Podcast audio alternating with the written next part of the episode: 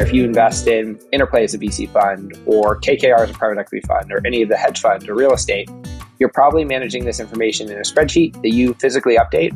And you probably are logging into various portals like Carta and Intralinks to pull down documents and data from those portals. We automate all of that kind of work to get the private markets up to the same level of digitization as public markets as a platform like Fidelity. Welcome, everybody. I'm Mark Peter Davis, managing partner of Interplay. On this podcast, I interview innovators about their strategies, industries, and decisions. This week, I chat with Ryan Eisenman of Arch, a tech enabled service platform that helps private investors collect all of the super annoying paperwork associated with their investments. Collecting statements, tax documents, and legal documentation from private markets has become an absolute nightmare for people who are investing in a lot of these different funds. And Arch has made a really easy solution to help with that. He interestingly, in this conversation, compares the admin of private markets today to what it used to be for public companies back when they used to issue paper stock certificates. It is totally, totally antiquated. Their modern technology tentacles into dozens of platforms to centralize the data flow and makes it super easy to get the information you need about your investments. Um, it's a really interesting conversation. We discuss, discuss the Arch solution, startup lessons, and we get into the fairness of the investor accreditation laws in the United States. Enjoy.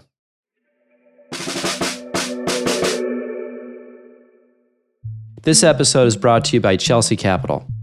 Chelsea Capital provides high quality, low cost accounting, tax, CFO, and alternative finance solutions. For those who don't know, alternative finance solutions include venture debt and other forms of non dilutive capital.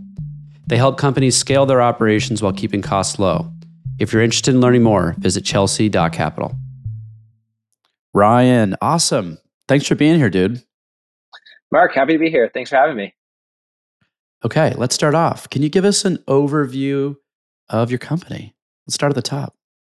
Starting at the top. All right. So we are what we call a digital admin for private investments. So what does that mean? What this means is there are a lot of solutions today to manage your public market investments. Uh, so you could use something like Charles Schwab, a Fidelity account, Robinhood, work with any of the major banks.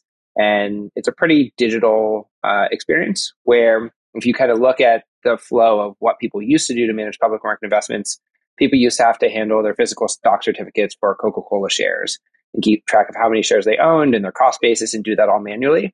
Uh, so we're living in the world where that manual work is fully true for people who are investing in private market investments today.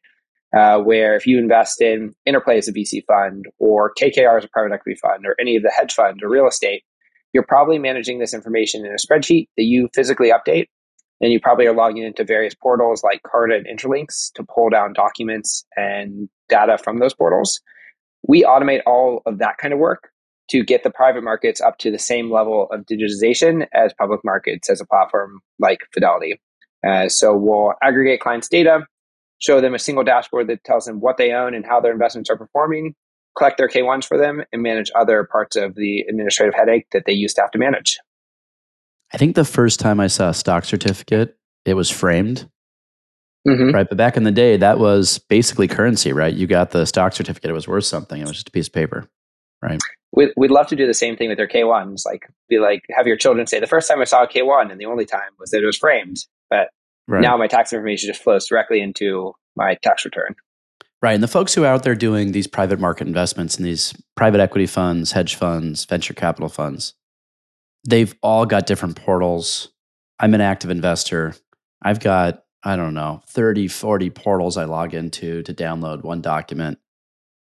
Different logins, they're all a mess. This is a real administrative nightmare.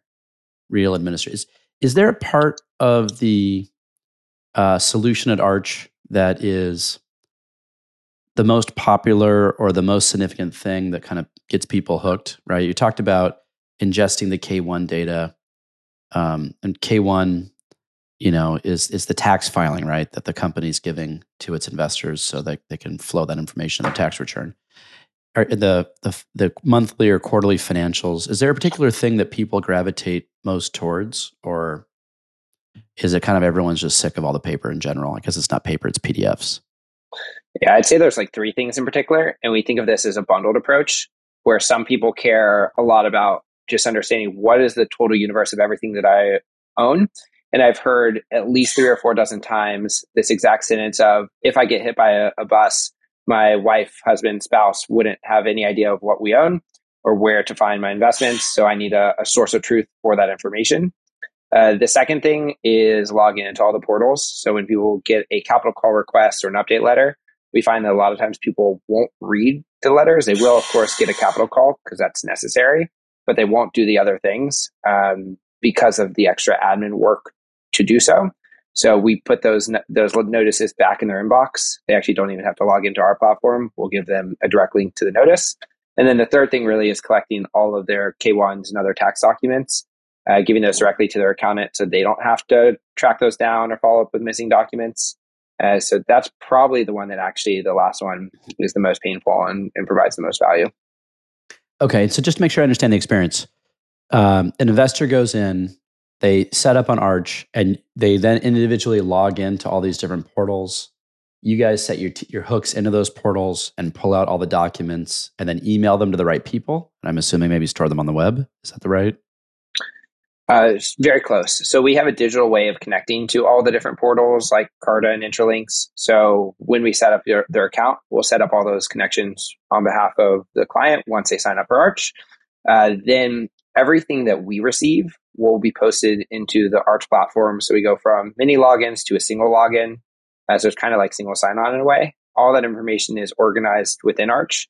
And then we'll send either a daily or weekly summary email to the client where they, in that one email, have everything laid out of these are the capital calls coming due and all the other items that you've received with a direct link to the document. So you can, of course, go into Arch to get that document, but you can also click directly from your email in the same way that you might have before had an attachment to an email. So kind of bringing that old paradigm back. So we use Carta as our fund admin for mm-hmm. Interplay. Um, and I'm familiar with Intralink, Intralinks and all the others. But there seems to be a proliferation, dozens of these mm-hmm. tiny little home start uh, fund admin platforms out there that probably are, the tech behind them does not look very sophisticated. The product and user experience is not very good. Do they have the necessary APIs for you to hook into, or are you guys limited right now to the big players that have built proper technology behind their systems? Uh, so even the big players mostly don't have APIs. Uh, so we're actually working. Yeah, Carta actually hasn't even released their API yet. Um, Whoa. And so we are working proactively with providers like Carta and some of the other fund admins to build the first of its kind APIs. And in the meantime, we'll do whatever we need to of different kinds of scraping and different kinds of data extraction in order to get information from all the different platforms. And part of the promise to our clients and part of the way that we architected this is we need to, from day one, be able to pull 100% of the information that clients need. So we work with every portal, big and small. Mm. And do you have a what's what's the error rate, right? Like when you're scraping information, usually machines tend to make mistakes 1% of the mm-hmm. time, mm-hmm. some small percentage. Is that is that part of the program or have you guys been able to get around that? Yeah, so we think about this the same way that uh, Tesla thinks about errors, where using a Tesla, there should be significantly less errors than a human driver. Now there are still errors every now and then, um, but you can find each error and be like, okay, now we need to identify this as a car, not as a billboard, or kind of readjust the algorithm. Uh, part of the way that we keep errors extremely low is we have this proprietary set of data checks that checks every piece of information that comes in across uh, the entire platform. And anything that is flagged as any kind of anomaly uh, will also be flagged to a human reviewer. And so we can put human eyes on anything that has any chance of being an error uh, or that's flagged by our system to make sure that errors stay low. That's awesome. Okay, very cool. So where does this product go in the future? Right? I know you've got this baseline ingesting all of the alternative asset data out there and delivering it to the right people. Where, where do you yeah. where do you see this running? So there's so much more that is painful for people today uh, in managing their investments and especially everything that touches their private investments. Uh, a good example that we hear repeatedly from clients is clients that have 30 to 40 different kinds of funds or institutions that have a lot of funds. are constantly calling bankers, submitting wires, uh, and completing wire requests. And this is something where people are also constantly afraid that they will get the wrong instructions, that they'll have to deal with some kind of fraud, that they might send money to uh, someone that is defrauding them. And so we think that there are really good ways to solve those and other kinds of scalable problems that investors deal with. Uh, the subscription pro- problem is pretty strong. Uh, luckily, there are a couple of people solving this from the GP perspective, but we think that there's some need to be able to work with all those different providers. Reporting and reporting data is something that we've been doing a lot more of, of getting data into platforms like Addepar and Black Diamond and some of these other reporting systems. So kind of in that way, being like a plaid for all of this data. And then there are a lot of other use cases, whether it's estate planning or different kinds of financial product access or optimizations around fees or cash flow that we think will be able to really help our clients deal with. Um, and then also help them connect to the right service providers in certain ways. So this can be kind of the basis of a hub for their financial lives.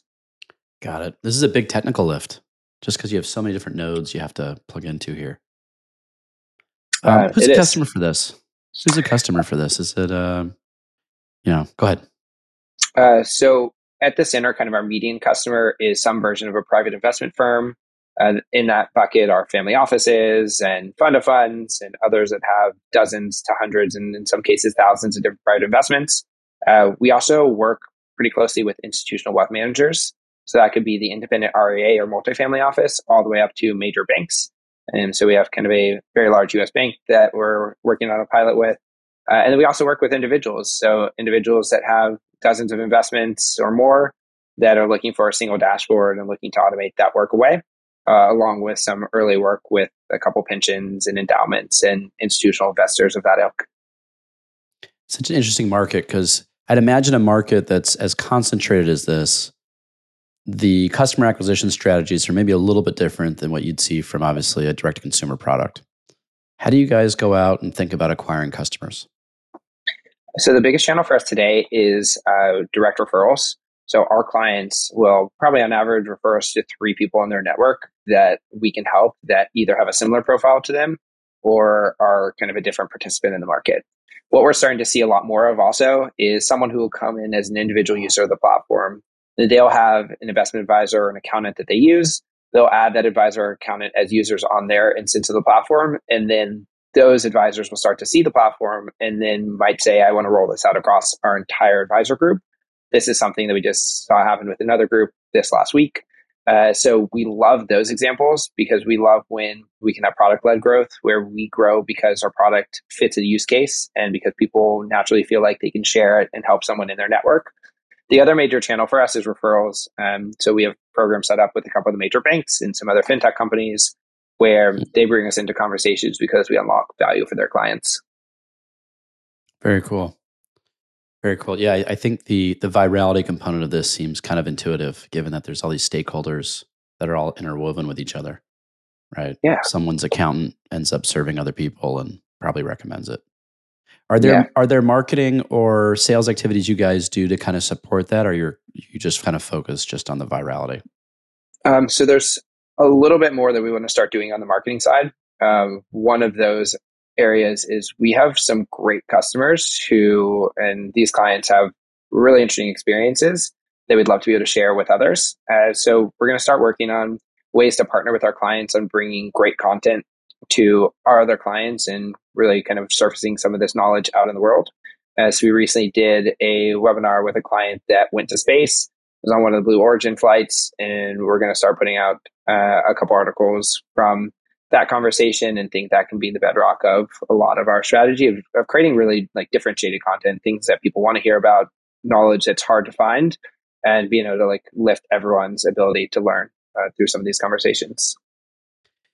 So I look at this type of business and I think, wow, this has got to be really hard just because you've got so many different players that you have tech dependency on, right? If someone changes their API, you've got to tweak yours, your uh, software interface with that, right? There's all these different nodes, and that's the value, right? You're doing mm-hmm. all the mm-hmm. hard work for everybody and centralizing that.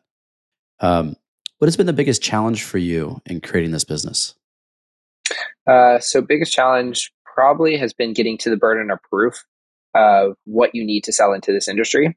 And so, mm. I'd say that took maybe about two, two and a half years of the kind of early stage of our company and sort of split our company's trajectory into two parts. It'd be pre burden of proof and post burden of proof. Uh, pre, what we needed to do is we needed to get things like a SOC 2 audit. Uh, so, an industry standard of you are secure, you're treating this data in a secure way, you're doing what's needed to make sure that this data, which is really important to clients, stays private and stays secure. That was important, along with the right sales collateral, the right visualization within the platform. And then I think referenceable clients uh, is extremely important as well. If you're an endowment who's purchasing art, you want to know that Harvard, Yale, or Stanford is using the platform, and then it's an easy purchasing decision. And the same is true for family offices and multifamily offices and anyone else. You want to know that someone who you consider a, an aspirational peer or someone that you respect or trust uses this platform, and that makes the purchasing decision a lot easier. Which is why probably most of our sales motion is driven by referrals, and the people are able to become clients quickly once they know, oh, my good friend Mark, he uses Arch and I trust him and he's had a great experience. So how did that affect fundraising for you? Because I think this is one of the the newer trends in the venture community. You know, historically venture was the asset that entrepreneurs would turn to to kind of fund that J curve gap, that period when yep. they were building out a technology before they could really get to market and start generating tons of revenue and crushing and the whole thing.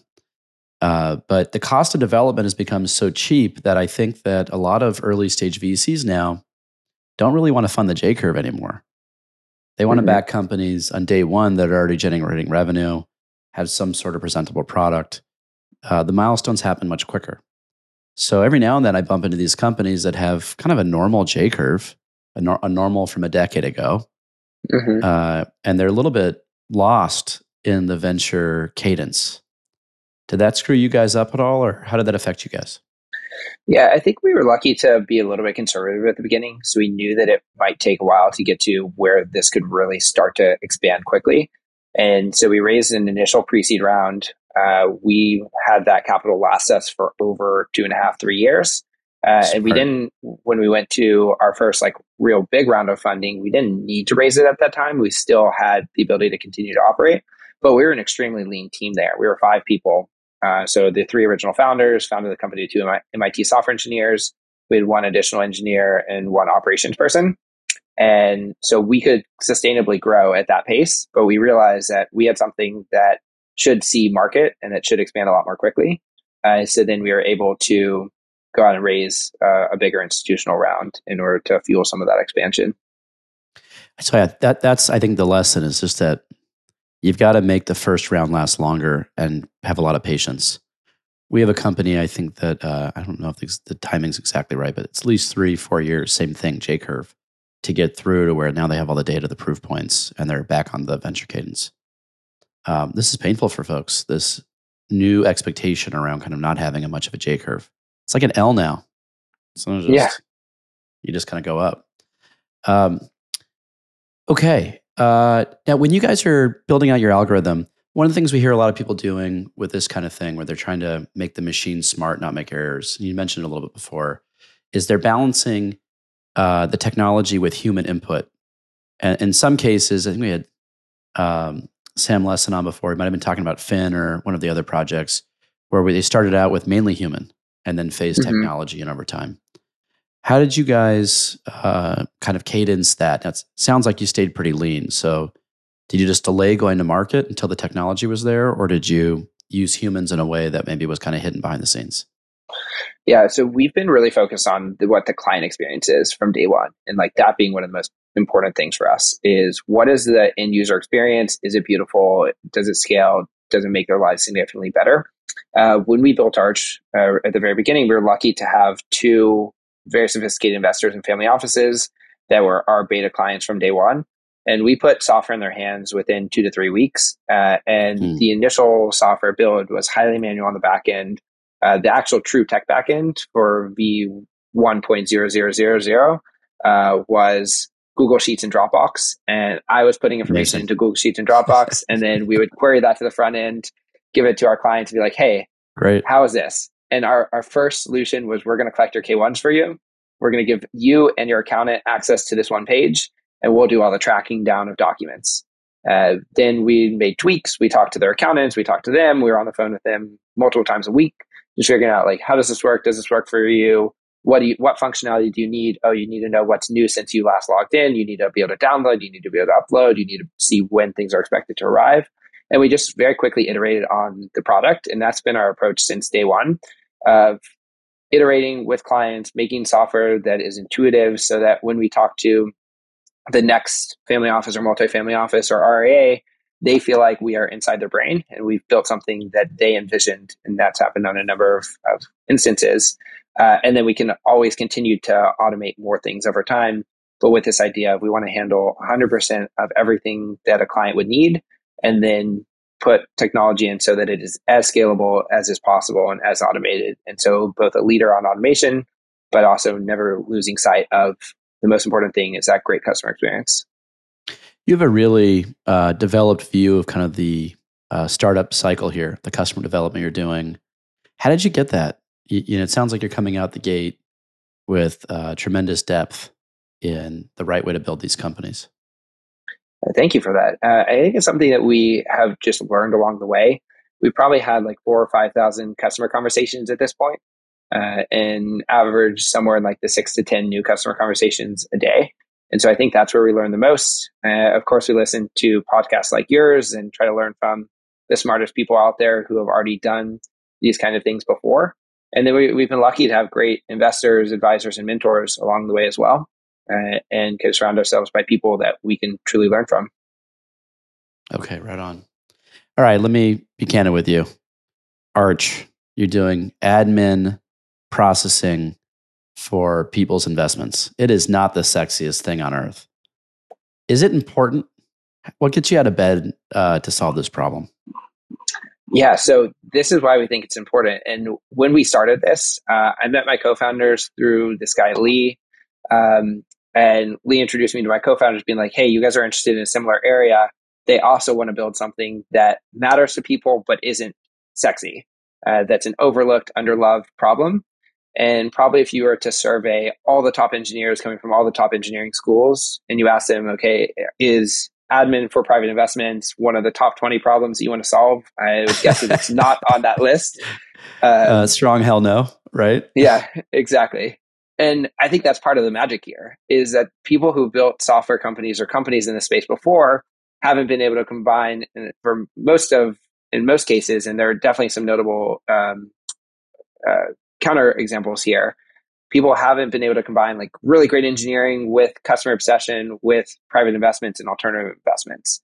Uh, and we think that there really are like all these things that are painful for people to solve and things that are huge productivity um, sucks for people who have a lot of demands on their time and are extremely sophisticated and are really costly and often lead to suboptimal outcomes. Because uh, when we set out to build this company, we were also kind of thinking about this as like sometimes you need to start at the end or you need to like invert what you're the way that we're thinking about building this company of what we want to do ultimately is help people have better outcomes like we want people to make better financial decisions to pay less in fees and have better outcomes and be able to uh, protect preserve and grow capital over time we realize in order to do that you have to have really good data and in order to have really good data you have to have great processes and these processes are painful so we started with let's automate these processes, then give people good data, and then ultimately that should lead to better outcomes. I love that. I can hear the passion in your voice.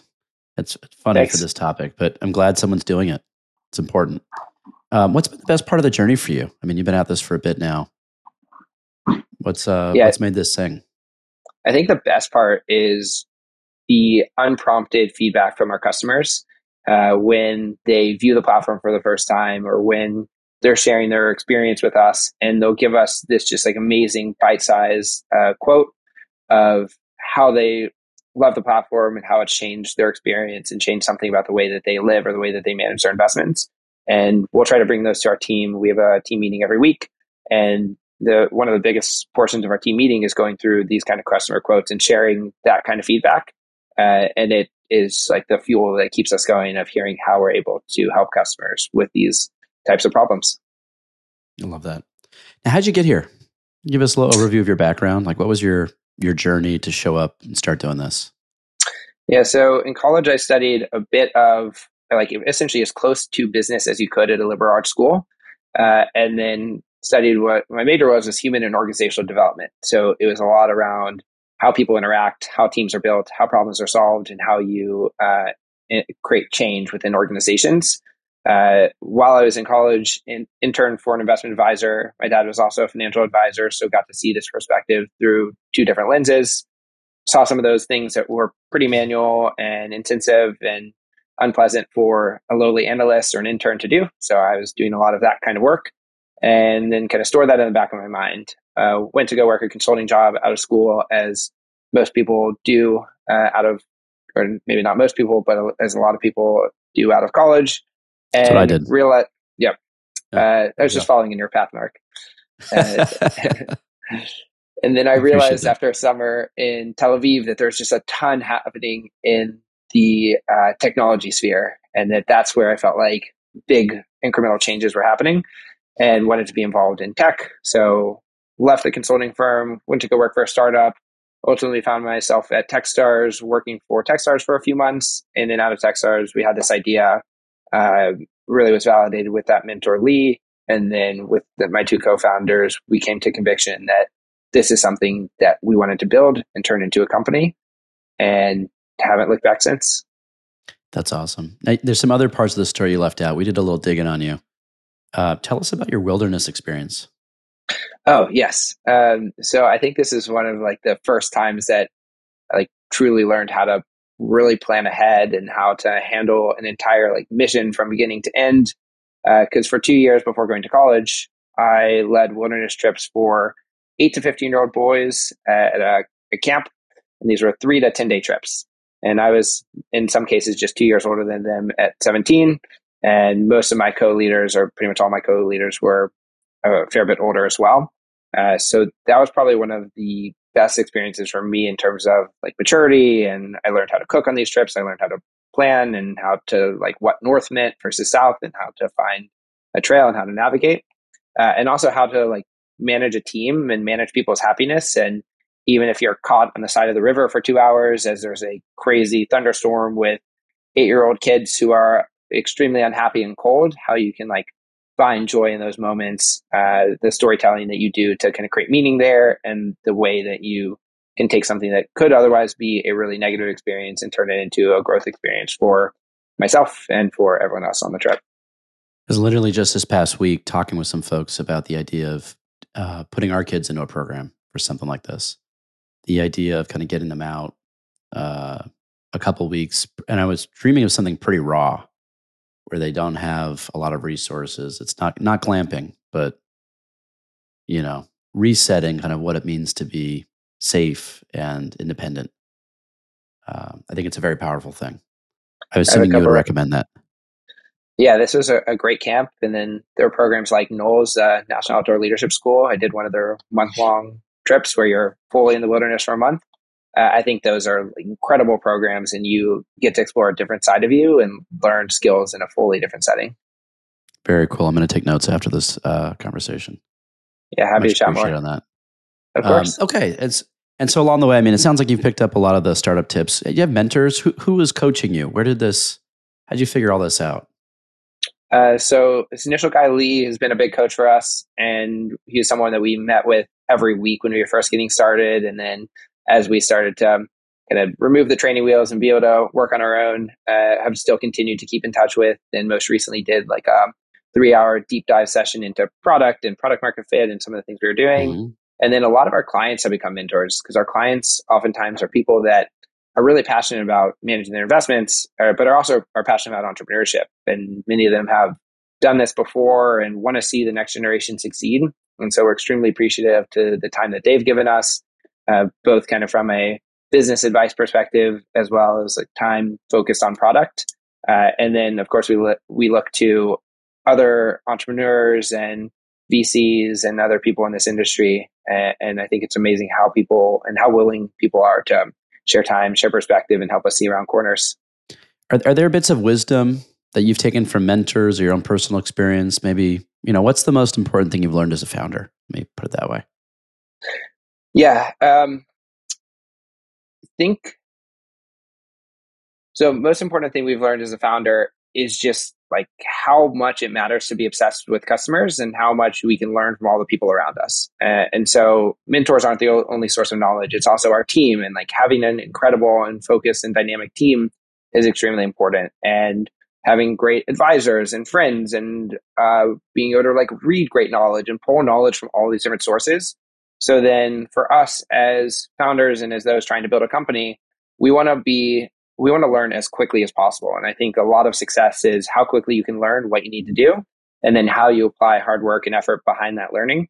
Uh, so it's kind of this continual approach. And, and I think we really learn from those around us from being willing to make little mistakes and, and learn along the way and being introspective enough to know when things aren't perfect, how we can learn from those experiences and know that every day you get a chance to continue to push the ball forward. And I think a lot of times growth and progress happens in really big spurts. So you might not see on a daily basis how much progress you're making, but then you might have a period where it's like a week or a month where you have a series of great conversations, you nail a big client, you learn a lot from them, and then from that learning and from kind of the way that you and the team grow, you are then a different company and you're on a different playing field, uh, and you now have kind of an enhanced view of what you need to do, and knowledge can continue to compound on itself, uh, and that's probably one of my favorite things.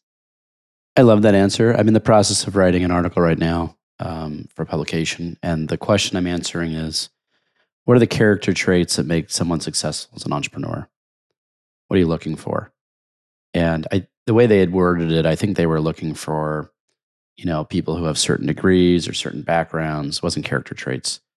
Uh, my response is basically grit, you know, um, curiosity, and humility. Mm-hmm. And I, I, think, you know, what, what you're talking about right now is really just realizing that you can always be learning. You know, I feel like I'm constantly learning from everybody around me. Um, and if you have that mindset, it, it's like game on. You're just so much more effective in these startups. There's too many things out there. It's impossible to know it all. So I, I love that mindset when I'm hearing people talk about that. I'm like, okay, ding, indicator of probable success. Um, so I'm not surprised you guys have gotten as far as you have uh, when you're singing that tune. Thank you. We appreciate it. Uh, okay, cool. So, what does the industry need? Right, you're out, you're fixing uh, a lot of the admin flows. I know that the scope of this is going to continue to expand for you. For other people listening who could be helping the cause of you know digitizing something that should have been digitized 20 years ago, uh, what should what needs to be done? What should be help with? Yeah, I mean, definitely designers. Uh, so that's like the very quick answer. Is there a lot oh of oh my god, yeah, a lot of different workflows that are really difficult and that no one thought about like what the person on the other side and these are people on the other side like what they actually have to do to fill out a subscription document or to make a wire request or to log into a portal and sometimes it's impossible to find the document you're looking for in some of these portals so thinking about the user experience and the interface that, that clients will log into, I think is extremely important.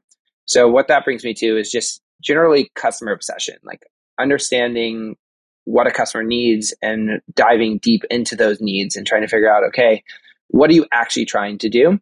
And why are you trying to do it? And can we build something that saves you 10 clicks, makes your life significantly better and helps you better understand this information.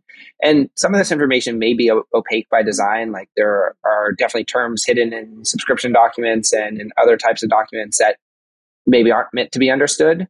But I do think that if there was more transparency here and, and some of this information was better understood, you'd ultimately have better outcomes for both the LP and the GP and all the service providers uh, who are helping uh, with these processes as well. Okay. That's that's a given. This market's a mess and I think there's a lot of opportunity. I'm interested to see if this solution ends up being a lot of little companies or one company that kind of makes the platform here. So maybe that'll be you guys. So we'll see. Uh, one question for you, right? The um, your customer is high net worth folks, right? That's whether they're family offices or individual investors. Uh, U.S. law requires folks investing in these alternative assets to be accredited investors. I think that means $200,000 of annual income as an individual, 300 if you're a couple, and it's 1 to 2 million of net worth excluding a house.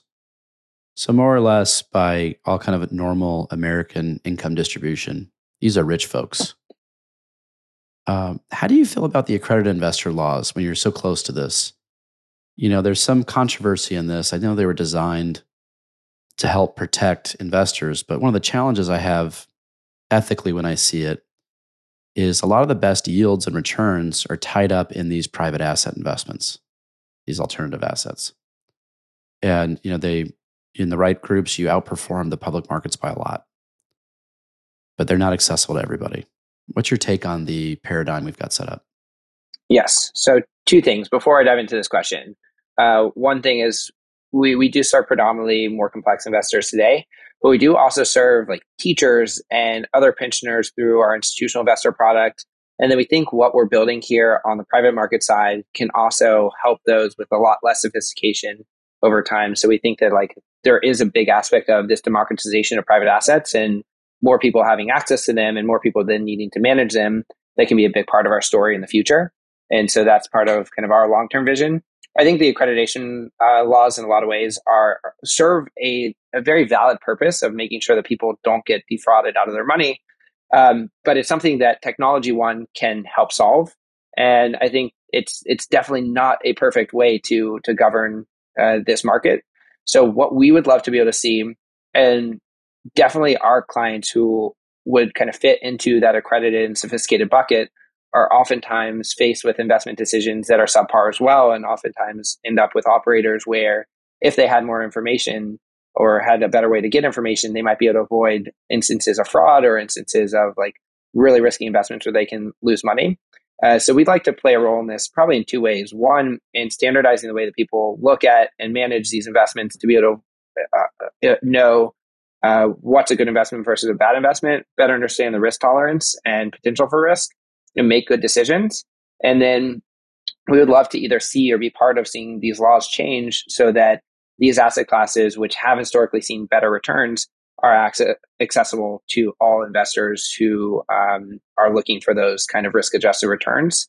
Uh, and so I, I, completely agree. There needs to be more reform here. And there's been a little bit, but I think it, it's kind of crazy that many of our employees who uh, are extremely sophisticated and understand this world very, very well uh, also can invest in private market investments. And that just fundamentally doesn't make sense because they are at the front lines of building the software to create how these investments are managed and how they're handled. What the government's using is a proxy of they're trying to figure out who's sophisticated.